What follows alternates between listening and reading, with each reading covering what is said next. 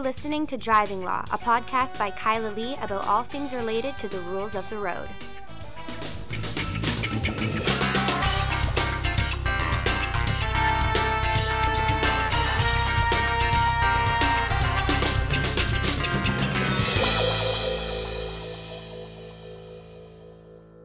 Hello, and welcome to another episode of Driving Law. I am Kyla Lee, and with me for part of the podcast this week, my co hostest with the mostest, Paul Doroshenko. I'm glad to be here for part of the podcast. Yeah, I'm kicking you out for the full thing because I'm just tired of you. That's fine. um, but I won't make you leave before we get to your favorite segment, don't worry. Good. Good. Um, so lots to talk about this week, but I thought I'd take a different turn than we normally take and have us talk about a Supreme Court of Canada decision that was released today, being Thursday, the day that we're recording. yes, it was an interesting decision. And again, another complete split decision Yeah. by the Supreme Court where one judge in the end makes the difference. And I just find that this is uh, really calls, creates cynicism among the public. If it doesn't, it probably should. If people were aware of this, ultimately, in the end, all of these legal issues, nothing's clear cut, and it ends up coming down to one judge in the end. Bent and Platnick is the name of the case. And when I sent it to you this morning and I said, read this before we record the podcast tonight, you, I guess, read it. And then you sent me a text message and said, what does this have to do with driving law? Well, when I looked at the paragraphs that you were talking about, yes, but the um, you know it was a defamation case, or it's a uh, application to strike pleadings in a defamation yeah, case. it's Ontario's anti slap lawsuit Mhm. specifically. Uh, legislation was being relied on um, in that case to. huge amount of money this doctor's looking for, like sixteen $16 million million dollars? dollars How in a defamation case. Yeah, I mean, I guess there was a, a news story published about this doctor that contained information that was leaked from an email that a lawyer sent to a lawyer's listserv. So there's a lot of people on that listserv, like Mm-hmm. 800 people on the listserv, and then somebody from the listserv leaked it. So Yep. I'll tell you, whoever leaked it, that's my feelings about it. Beep boop boop boop.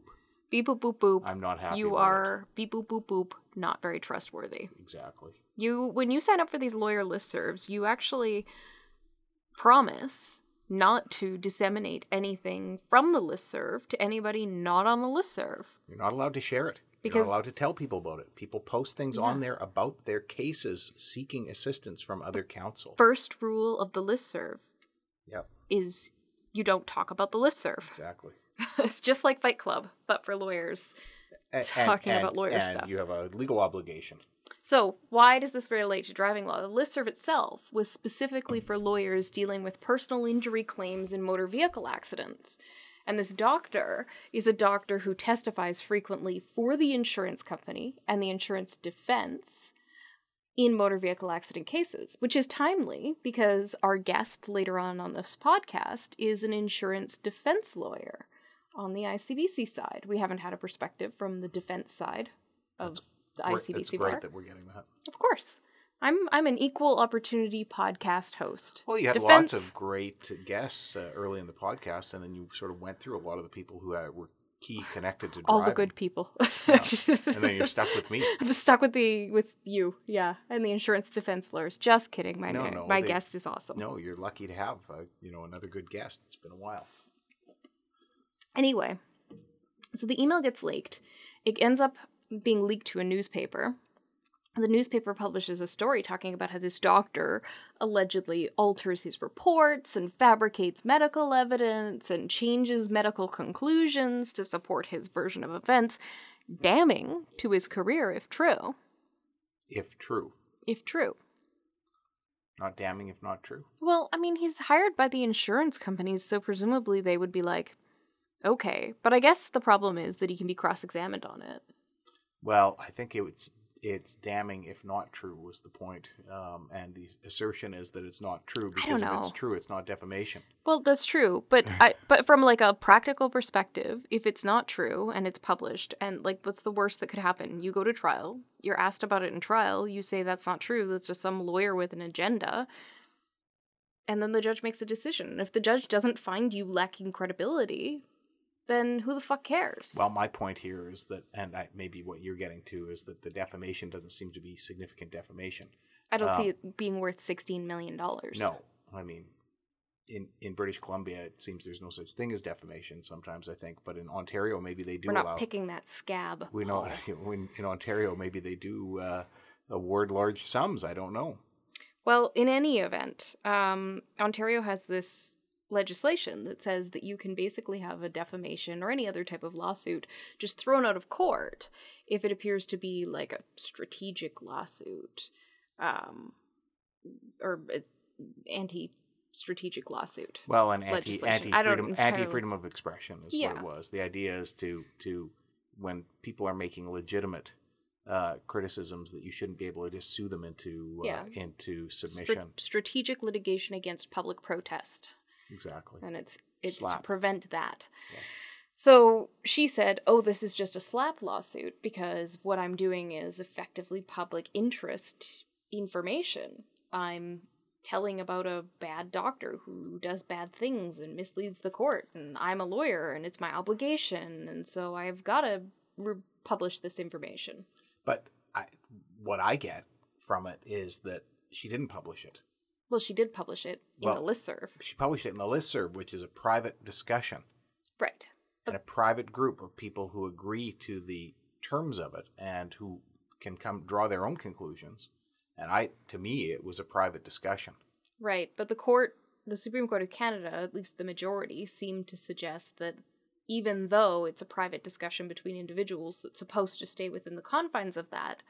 In part because one of the things that you agree to when you sign up for the listserv is that you don't post something that might be defamatory.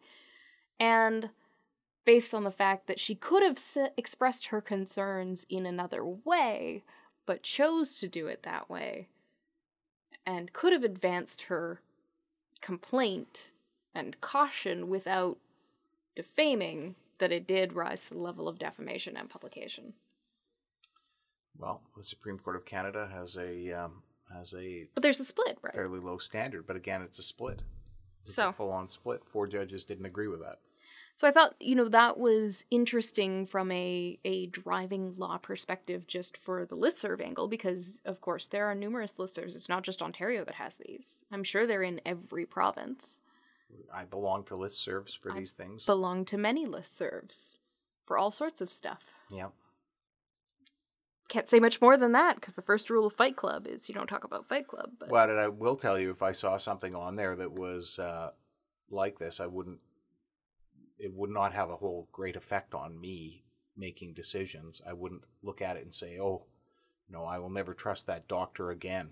yeah, like I the, might the be like- actual effect. I mean, when you're talking Yeah. the sixteen point three million dollars this doctor's looking for, um, you know, I I, I- I could see a hundred thousand dollars or something, but like, But this case, Paul, I found also interesting for another reason. Mhm. And I directed you to that as well when you said, What does this have to do with driving law? well, this is I- a I know defamation that does case. that does make sense. I know, Um, one of the things. but it's a very strict context just for us, really.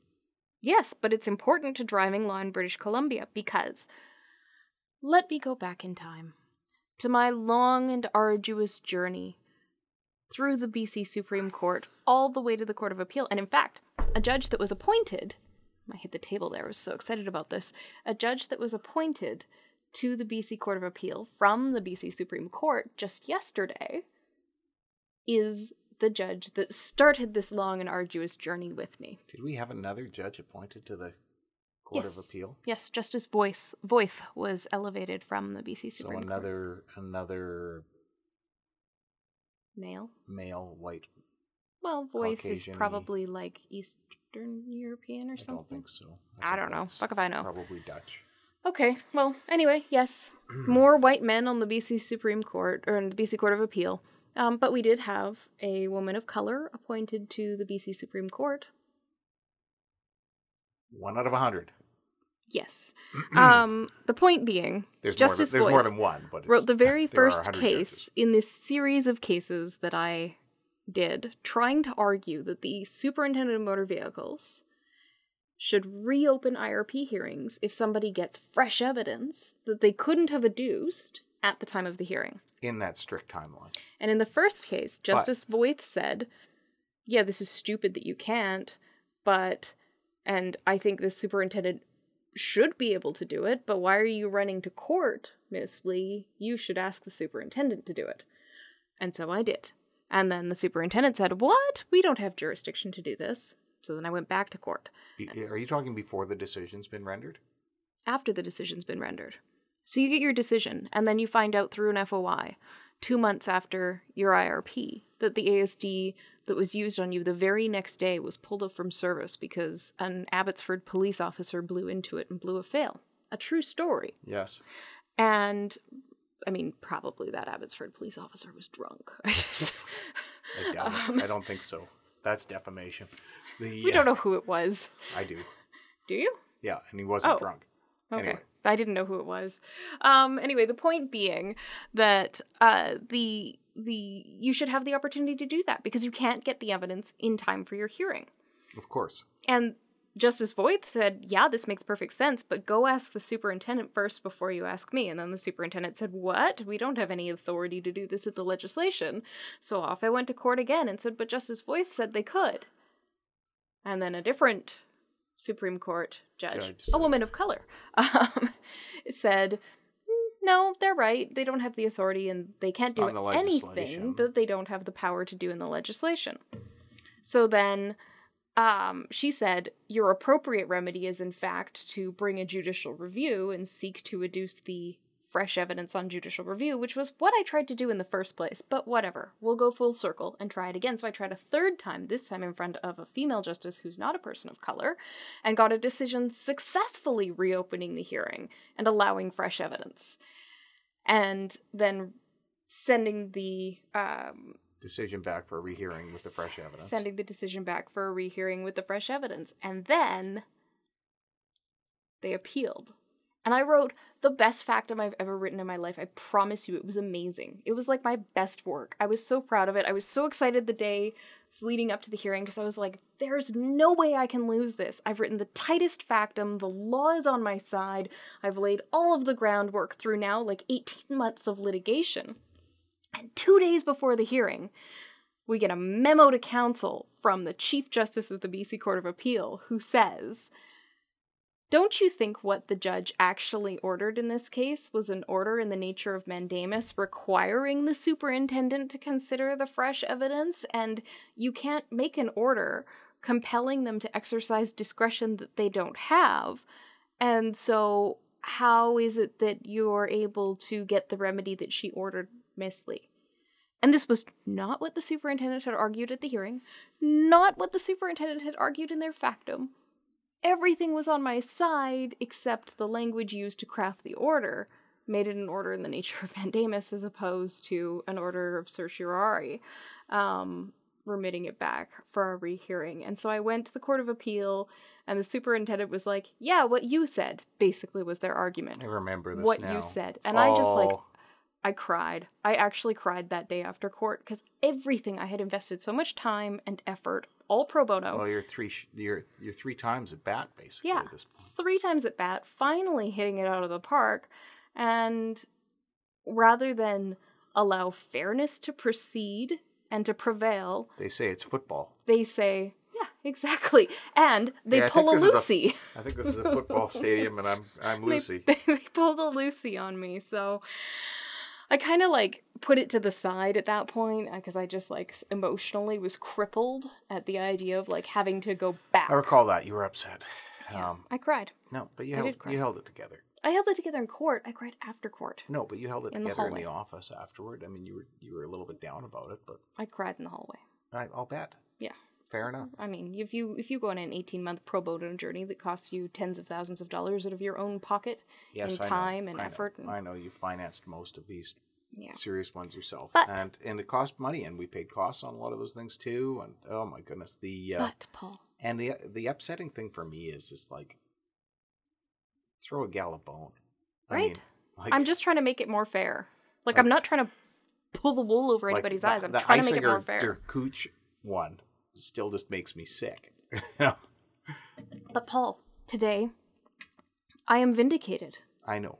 because the Supreme Court of Canada, at least the majority of five, in their judgment, That's the law. said they relied on this Palmer test that was written like back in the 80s um, by the Supreme Court of Canada for adducing fresh evidence, but specifically, they relaxed just a little bit, but just enough, in my opinion, the rules of the fresh evidence test in circumstances where you have tight timelines because there was tw- there were 25 days We have the tightest when- timelines. yeah. We've got two weeks Yeah. from the date that the IRP is issued. This person, this doctor, had 25 days from when he was served with the motion to file his evidentiary record.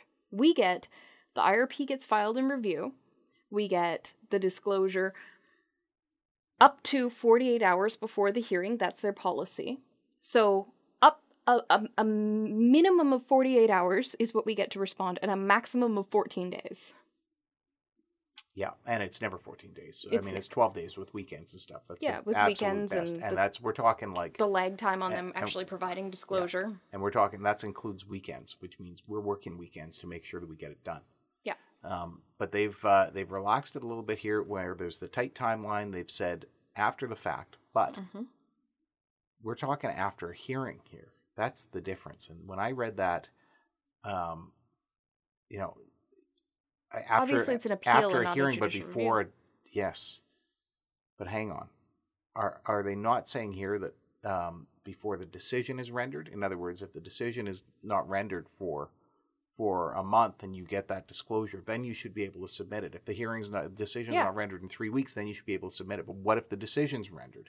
That seems to be different. Well, the decision had been rendered in his case when he got some of the new evidence that they allowed him to admit, Uh huh.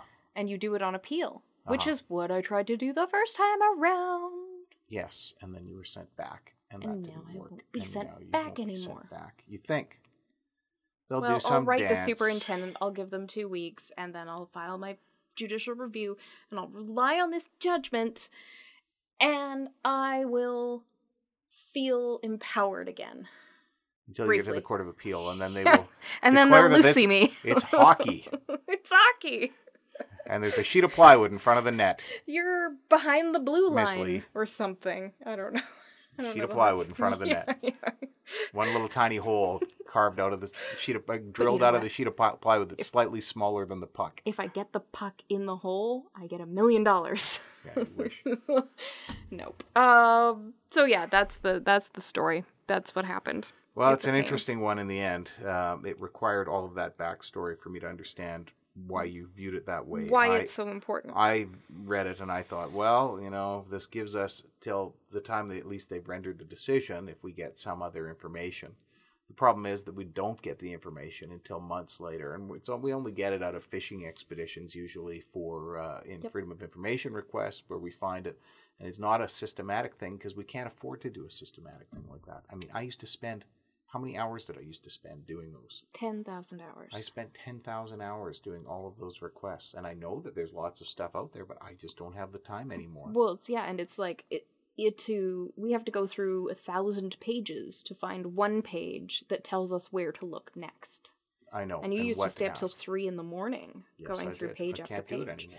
Um, but speaking of shifting the goalposts, changing the game, and time, Pulling the ball out from you just before you kick it. poor L drivers in this province. Oh my goodness. I mean, So, come on. That's just like you- smacks of cruelty in a pandemic. When you get your L, you have two years. It's a two-year license, a not a five-year Class license. 7 restricted license for two years. And if you do not get your get rid of your L by taking your road test and graduating to your N, Getting rid of In- the restriction that you have to Yeah. display an L and have a supervisor, Supervisor, and so et cetera. forth. if you don't do that within two years of when you get that license, the license becomes null and void, and you have to go back. You have to take a knowledge test, and you have to start the two years again.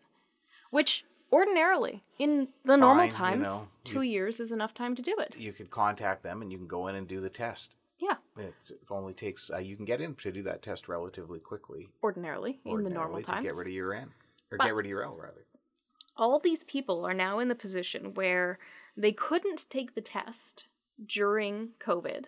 they were able to some extent to get some restrictions when road tests weren't happening or some extensions when road tests weren't happening so their licenses didn't expire but now that they've reinstated the road tests they've said no more extensions get your road test on the problem is y'all can't get a road test till january Yeah, and probably February now because Yeah. that was January when they first started like doing them. So now they're bumped into probably February, and they were talking about hiring a bunch of people, but they've got to train them and everything. And it's well, not. I heard not David be able to do it. Eby yesterday on the Lynda Steele show talking about this. He's saying, "Oh, you know, we're adding six thousand more road test slots before the end of the year." Well, that's great, but like his advice to people is just go on the website and keep refreshing until you see a test time. People got to go to school. People got to Well, it's work. not just that. Like that's that doesn't deal with the.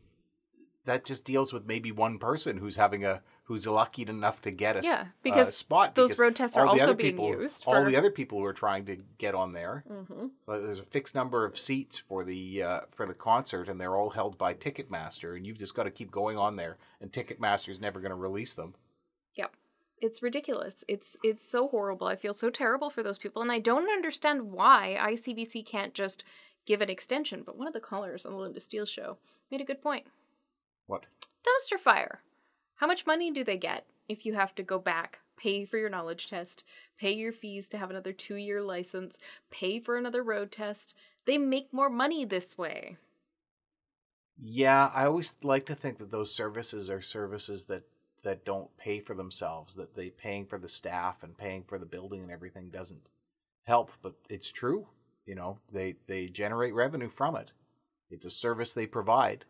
By bumping people down the road, you're making people pay twice. Mhm. Um, so you are uh, you're basically turning them into another source of revenue. Yeah.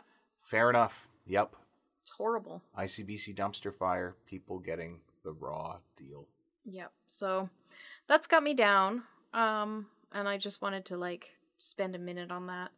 No, it's. I mean, it's completely unfair, and uh, I will tell you, lots of police officers are um, are very sympathetic to people who have L's and N's and don't like to give them tickets. And when they do, they often encourage them to go get rid of their L and N and dispute their ticket. In the meantime, um, the um, if you do have an LRN and you get a ticket and you're worried about that, give us a call. We're happy to help you with it. But uh, I don't I'm think we can help right people now. with this part. Dick handling a February road test date Are you? for a client, and Mm. it's yeah, it's a pain. It's horrible. It sucks, but that's what. And you know, the the other thing is, it actually the really pushes. sad thing is you get people who have had an L and they're getting close to their two years and they haven't been under that much pressure to get their license they anymore because they need to drive. well now they don't need to drive because that but they're you know they're looking at needing to drive to have a license to be able to work in the future um, and then you get the people who have their N and they've had their N for a long time and they've never really thought that it mattered you know like they drive they can drive they only ever drive by themselves they drive for work but they display their N and then they get a ticket mm-hmm. and then they have a big problem because they're going to get a driving prohibition as a result of the ticket, and they got to start their two years again. Yep. Ugh. So, before I leave you to talk to my guest, I thought I'd spend just a moment talking about our ridiculous driver of the week.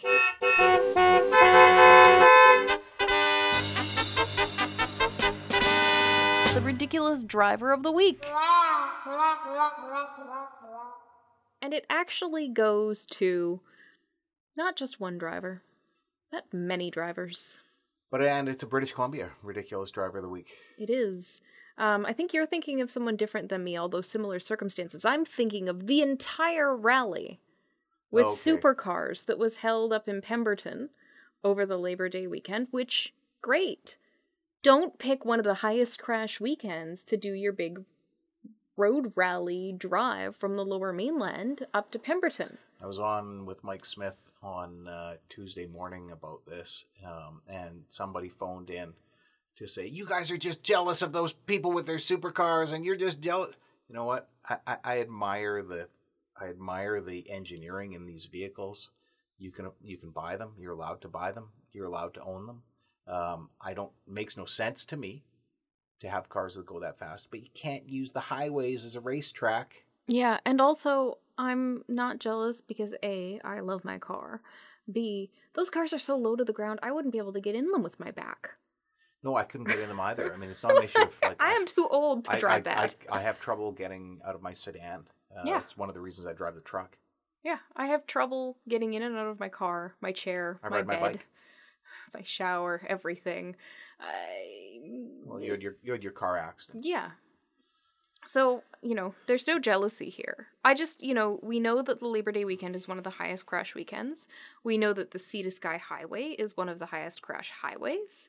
Um, we know that it's a place that people are tempted to drive really badly. It's already distracting because it's gorgeous to drive it, and you're like, oh, beautiful view, mist and islands and water and mountains, and oh my goodness, the natural wonder of beautiful British Columbia. I- Smash. I always think how much taxpayers uh, taxpayers in Fort St. John paid to build Yeah. that highway for people from the west For the side of Vancouver to drive to Whistler so they could go skiing. yeah. Well, you know, Screw you, interior British Columbia. we all got to do our part to support those West Vancouverites Oh my collecting gosh. welfare in their multi-million dollar mansions. Yeah. Um, but the the you know, and then you put add into all of that a supercar, which when you get a bunch, when you get, have one of them, it's distracting because they're loud, because they're nice to look at, because people don't see them that often, and then throw into the fact that there's multiple of them. You have distracted drivers, literal definition of distracted driving, and there was an accident, massive accident. Yeah, it, I- I don't know what happened in the accident, but the Lamborghini that was smashed up had a decal on the door for this rally. Um, the uh, there was a Range Rover involved and like a Toyota, a small Toyota crossover going the other direction. There was two children injured who are apparently going to recover, but one was uh, taken away in the uh, medivac helicopter. Um, and remember, this is taxpayers. We're paying for this. Ching, ching, Ching, for ching. paying for the helicopter ride And ICBC's and Insuring ICBC is insuring the cars. All of those cars are insured through ICBC, um, and uh, so yeah, we're, we're talking hundreds of thousands of dollars for taxpayers to pay out here, and uh, some children who were injured. And I assume the children were in the Toyota, not the Range Rover. Certainly, they weren't in the Lamborghini. Um, no- Maybe they were no driving the booster seat. Lamborghini, and that's how the accident happened. Well, that, then it would be a much more interesting story. Um, and I'm sure we would have heard that angle. But the Mhm. point is, like, add it up. It's probably half a million bucks. Yep. With the with the helicopter trip. The 300000 for the car. Yeah, they start at 150, but yeah, say say 300, uh, easily a half million, easily. So you know, six thousand dollars an hour probably for that helicopter. Yep. So and then the injury claims, and the Toyota was a write off. Um, yeah, and it looked new It's 40000 whatever it is. Yeah, probably about that. So, uh, and then whatever the injury claims are going to be. And of course, all of those people who were stuck for three hours Yeah. as the road highway was closed. And as we talked about with Chris Carta on an earlier episode of the podcast, you could technically sue for being stuck for three hours. Yeah, somebody could do start doing class actions for cases like that. You could do it. Should talk to Erik Magraken. He should be looking into that because, uh, My No. next guest is going to be like pissed to hear Yeah. this. Well, yeah, I guess you're suing ICBC Yeah. uh, because they would be the ones stepping in. But it's a uh, foreseeable consequence of the collision. Now you're talking about whether or not what what is the insurance that you have on your Lamborghini. You sure hope that you paid for the extra, so you got five million dollars worth of insurance instead of instead of two, because uh, I just renewed the insurance on my car the other day, and I I you know I left it where it was. I left mine where it was too. I'm taking the risk. Yeah. I am also I don't drive like an asshole. Yeah, that's the So- thing. I'm not going to be the, the It's possible that I'll be the cause of an accident, but it's not it's no fault in a year. Less than a year. Eight months. Eight months to no fault. Yeah. Speaking of eight months to no fault, my next guest is an ICBC defense lawyer. I know him through Twitter, uh, Rabjeet Walia. He is an excellent, hilarious person with a dark sense of humor, and he and I recently, um, well, he organized and put together a panel on uh, law and mental health and trial stress, um, which was all inspired by a tweet that he wrote. Um, great guy, and he's going to talk to us a little bit about the ICBC situation right now from the perspective of an ICBC defense lawyer, also facing the prospect of looming unemployment. Hello, RJ, and uh, I introduced you when I recorded the introduction as Rabjeet, but you go by RJ, and you were just telling me the story, but I don't know how to operate a soundboard, so it uh, didn't get recorded. That's perfectly fine. RJ is definitely what I go by. Rabjeet is reserved for when my parents are mad at me or for official purposes. But I prefer RJ, and I think that it's easier for everyone involved. So please feel free to call me RJ. It also makes you sound more like a comic book superhero. It really does provide a level of casual gravitas that I never convey. Yeah. So I'm glad to have it. it's I don't know, like if I had like a, a way to like have a nickname that would, you know, and then you transform into Rabjeet in court and you're, you know, Mr. Walia, distinguished counsel who can defeat plaintiffs with a single argument or something like that. You know, it'd be interesting if I was able to do that. It would make my life a lot easier. But I think you've got the better, catchier name because you can walk in and it's like, I'm Kyla Lee. And it's just got that level of oh i've got to pay attention now. And or oh i really should have brought my notes today. Yeah i doubt that. I think most people enough. are like uh, you know i say i'm kyla lee and then there's a collective eye roll from everybody in the courtroom because they know it's going to be long and painful. You know what to be honest though i think that you know, reputations always speak for themselves and they always come. I've always been taught that they enter a room before you walk in, but to be honest, I've never heard anything but good things when I hear people talk about you. So. Oh well, thank you. I've never yeah. heard anything but good things about you. Um, I can't say that about you know your client.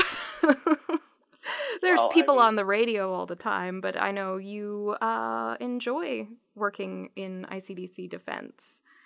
I do. I actually am. They're a great client as far as I'm concerned. I think that, you know, they are, you know, they're an individual, they're a corporation which is just trying to do, you know, what they're supposed to do and also what they can do.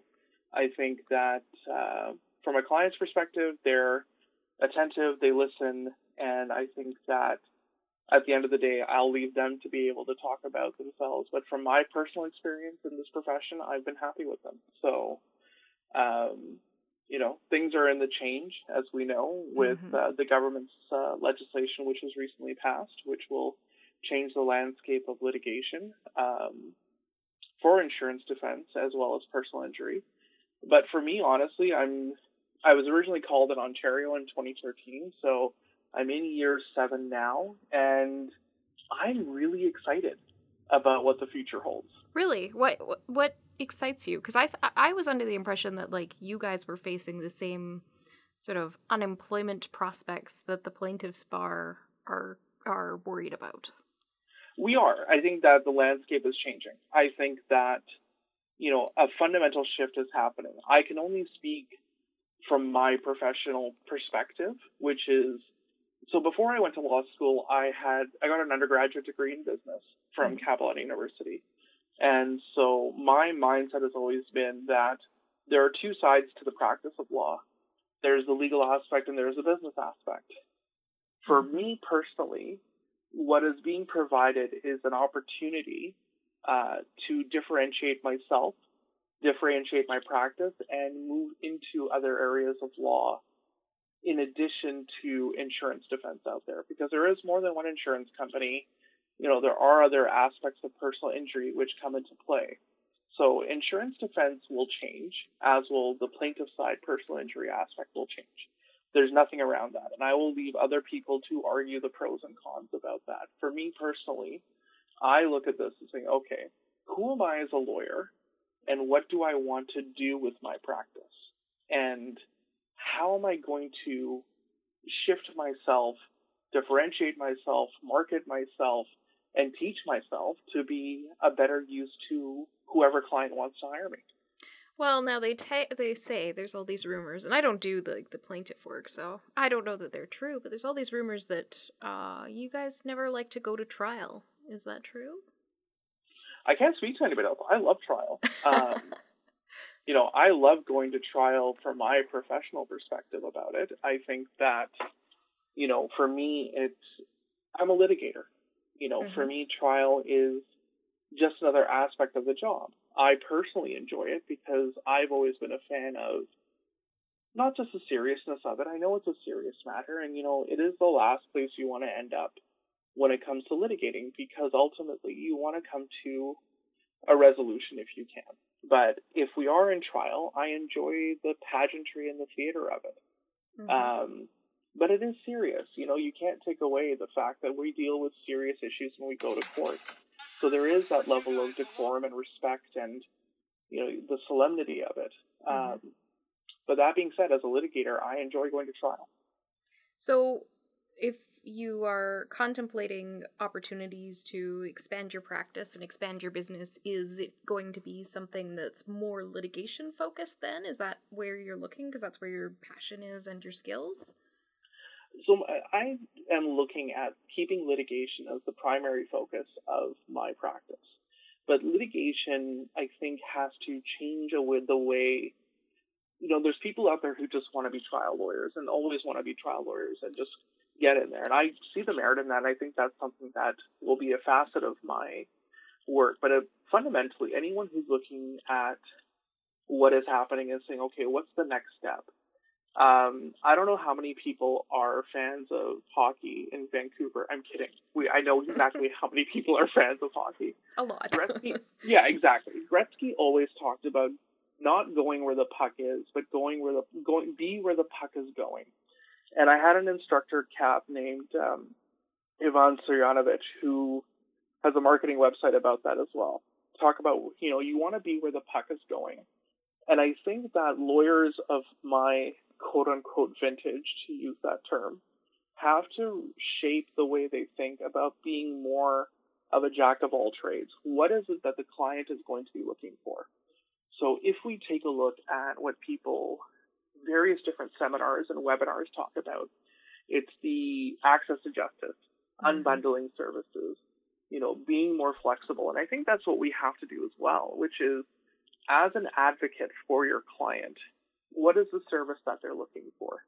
They're not just looking for you to fight the fight and go to trial and be the knight in shining armor. They're also looking for your advice and your counsel. So, what does that mean for us? We all assess risk. We're all able to take a fact pattern, apply the law to it, and say, this is what I think the likely outcome is.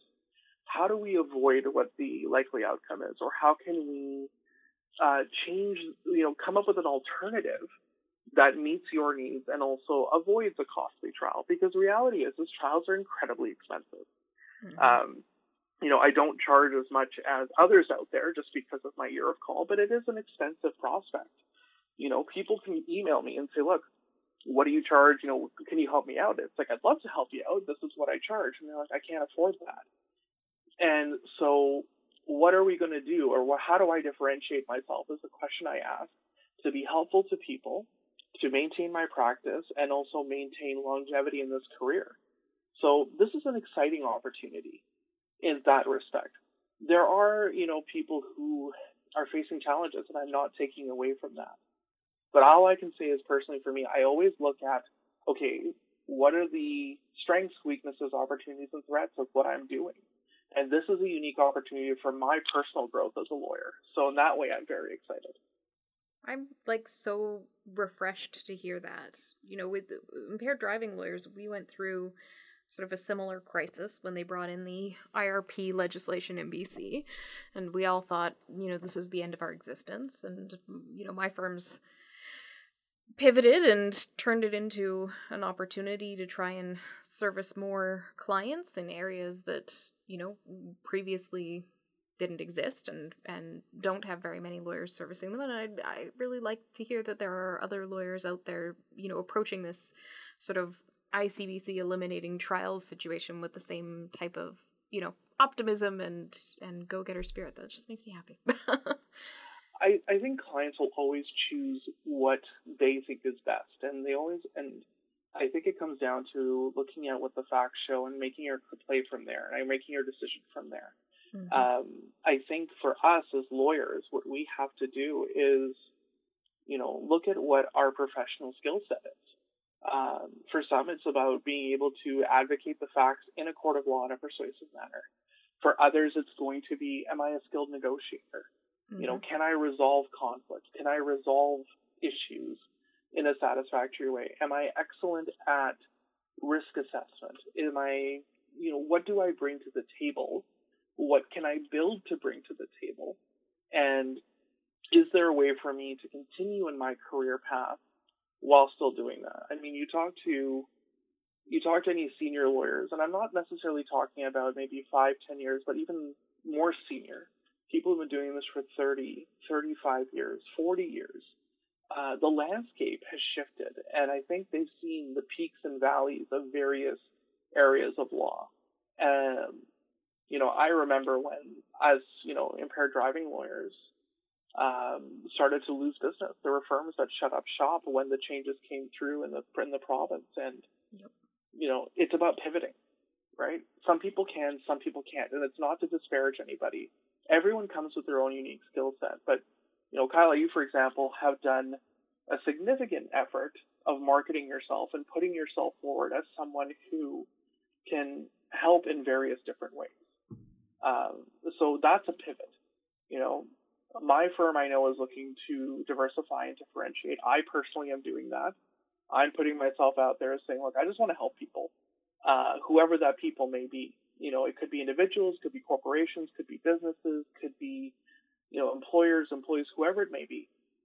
I think what we need to do to navigate these uncertain times, because I think COVID as well is a huge curveball that no one was anticipating. Mm-hmm. Which, you know, what have we realized from COVID? We've realized that we need to have continuity of business in a remote and digital setting. We need to, and the courts are actually doing, you know, they're doing what they can and they're getting up to speed to their credit of digitizing and creating a process in which we can do things by Zoom or Microsoft Teams or whatever program is available and you know, just trying to facilitate a way to keep the wheels of justice turning and not having everything grind to a halt if we can do it from home. How how has it been for you as somebody who likes going to trial, who has the type of a practice that, you know, if you're going to go to trial, it's by and large going to be a jury trial when there haven't been and as I understand still aren't maybe jury trials happening on civil files. How are you like how are you managing that? How has that been mentally and and how are you coping with it? So for me, I found so courts were shut down as uh, in the middle of March. They just said, "Look, we're shutting everything down. Everything is presumptively adjourned." And they were going through a growing pains process of that, and we all had to pivot and adjust. And one of the things that I liked was that um, my relationships with my colleagues on the other side, my brethren, as I call them, uh, was actually quite good. It's we're all in this together. We're all trying to figure this out let's work together to see if we can keep the conversations going and keep the file moving forward. Mm-hmm. As of June, uh, the courts opened up with uh, courtrooms that were safe for physically distancing. Juries are not, in the civil context, have been uh, postponed. Juries will not be selected until January of 2021. Between you, me, and everyone else who's listening, I could see that continuing on for much longer. Wow. I do not think that we will get a civil jury in uh, the next 12 months, uh, just because there's too many concerns about, you know, the curve blasting open again and just getting reinfected. I think what's been good is in the civil context, we have a trial management conference at least a month before trial. And the judges have been incredibly good about telling us, look, this is what you can expect. How many people do you have coming out from over from out of province who need to attend by video or who have health issues? Lawyers have to be proactive in making sure that their witnesses and whoever is coming to court is symptom free and is not of a concern. And we also make sure that the documents that we use, so civil litigation, for those who may not know, is doc, it can be document intensive. Mm-hmm. Um, so a lot of joint books of documents, if we can, document agreements, I think are now almost a must you know, we're being a bit more forthcoming with what our case will be to begin with. I think we still maintain a level of, okay, well, this is what I'm going to be using for cross, but I'm going to keep that depending on what your client says. I don't know what I'm going to be using. But as more collegiality, I think, you know, it's really important to remember that this is a crisis which affects everybody. We all have stresses outside of work which will determine how we behave. And you know, Kyle and you and I were on that panel about managing trial stress. Uh, by the way, thank you again for appreciate for, uh, for appearing on that. You were oh, thanks for you provide a lot of insight and a lot of guidance, I think, for people. Oh, Um, thanks. Well, I saw your tweet where you said you felt like you were the most junior one in the room, and I was like, that's not true because I was there. You're only a year behind me if you count your Ontario time. I do. I always count my Ontario time because I never let people forget that I worked in Toronto the good. But I think that, um, you know, we all bring a level of insight from different areas, and that was a good panel, I think, because we were all open to admitting that, you know, trials are tough, this job is tough, life is tough. You know, Mhm. I have family members to think about. You have family members to think about. And so being as collegial and as understanding as we can with each other is how we're going to get through this professionally. Uh, my firm, to go back to your question before I went off on tangents, so Swan and Company jumped in with the digital realm with both feet in about 10 years ago, nine or 10 years ago. So Rick Swadden made everything paperless and digital. Wow. So our office is fully remote. And so when, you know, we have processes in place that if you, the only paper you're going to see is something you print out yourself. So if you wanted everything to be digital, it was. It was already assessed. It was already put in the, the proper filing system. We have digital signatures where necessary. And it's just, this was a seamless transition. So as long as you had the infrastructure at home, you could have full continuity. And I actually was busier during the pandemic shutdown than I was prior because with the with trial not being a thing, uh, because the courts were shut down, all of a sudden a lot of people had more time to focus on their files. Yep. You're getting letter after letter, settlement proposal. You're getting letters. The client's like, "Hey, I'd like an update because I'm able to look at this," and it's like, "Okay, great." And when people weren't able to do things because they were just trying to take care of their loved ones, make sure they had you know, groceries, masks, whatever, or just needed a break. It's like, look, we can make sure this works. Mhm. Um, but you need to be surrounded by people who assist in that, you know, and you have to be in a place where that can work. And a lot of people don't have the tech, a lot of lawyers didn't have the technological infrastructure to survive that, um, or to do it as successfully as others. So I think it really, I think the eye-opening lesson for everyone is you can't avoid technology anymore. Nope. No, I don't think, and I think the court looked at it and said, okay, if we're going to keep this going and make sure people get their day in court, we're going to have to step up our game. And that's going to be a multi-level, you know, process. It requires, you know, all levels of government. It requires the profession, the bar, the judiciary, you know, the provincial, local, federal government to step up and say, okay, what are we going to do to facilitate this? Uh, I don't know how the criminal aspect of law worked during COVID, so you'd probably be able to answer that better than I could. We had some tense uh, publications from the court um, noting that not a lot of things could happen because even though some things were scheduled, some of the lawyers didn't have computers. So, What? yeah. Oh, yeah, yeah, yeah, yeah. That's like totally normal in criminal law. Just you don't have a computer. Why would you have a computer? You don't need a computer. You don't need to bring cases because it's just sort of generally principles and credibility, and everybody knows what the law is. And you know, if you do need a case, you can just pop down to the library and print it off. And you don't need a computer because you never do a written argument because you're cross examining, and then you're just standing on your feet. And that's criminal law for a lot of lawyers. Not for me, but for a lot of them. And so the court was very surprised to learn that lawyers did not have access to a computer. It's it is quaint in one way Yeah. and horrifying in another. Oh, yeah. yeah. I mean, it's but what does it speak to? It actually speaks to Ian Mulgrew's recent article in the Vancouver Sun, which is where he said the I'm paraphrasing because I don't remember it exactly, but it was, you know, the government we've had the benefit of the best legal, 19th century legal system that money can buy. hmm But we also And- had, you know, we were paying criminal lawyers working primarily on legal aid the highest rates you could get in the 19th century. And so, you know, if a computer's not necessary, you're not going to make that expenditure because you don't have the funds. Yeah, I have friends in criminal law, um, and they talk. I've seen them struggle with legal aid, and this is across the country. I think legal aid is something that needs to be addressed, and I think people don't realize the average person, I think, doesn't realize um, what it takes to qualify to get a legal aid assistance. And it's essentially you have to be below the poverty line, Yeah. if not at it, to be able to access it. So, you know, if you're making forty thousand dollars a year, you should be able to afford a lawyer. How is that possible, especially in this city? I don't know because you couldn't afford me at forty thousand dollars a year, and I am cheap. I couldn't afford me.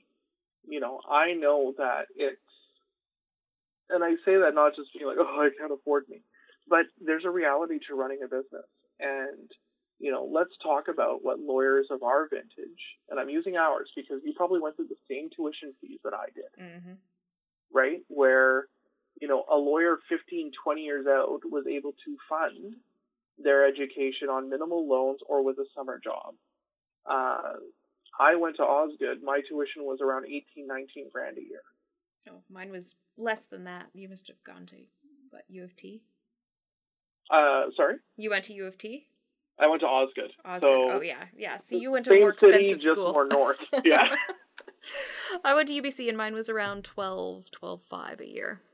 okay, but let's put that in perspective. So we're looking at around thirty-six to forty thousand dollars in tuition and books.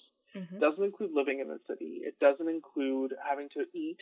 Mm-hmm. It doesn't include the fact that if you want to pursue, you know, a- let's talk about averages.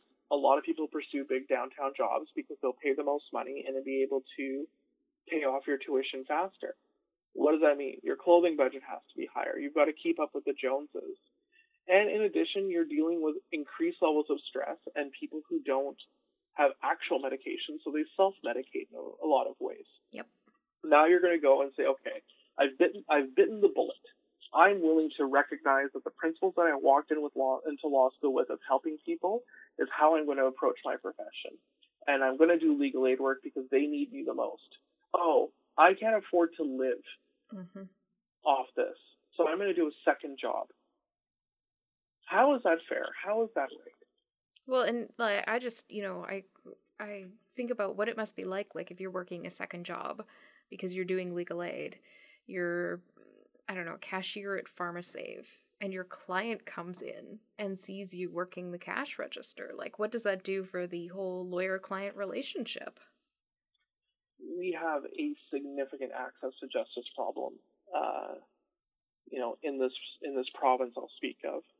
You know, but across this country, we see people who represent themselves. You know, and there's problems with that. It's not saying that you're not going to do an okay job. You know, we'll try to help as many people as we can, but the legal process is complex. It is challenging.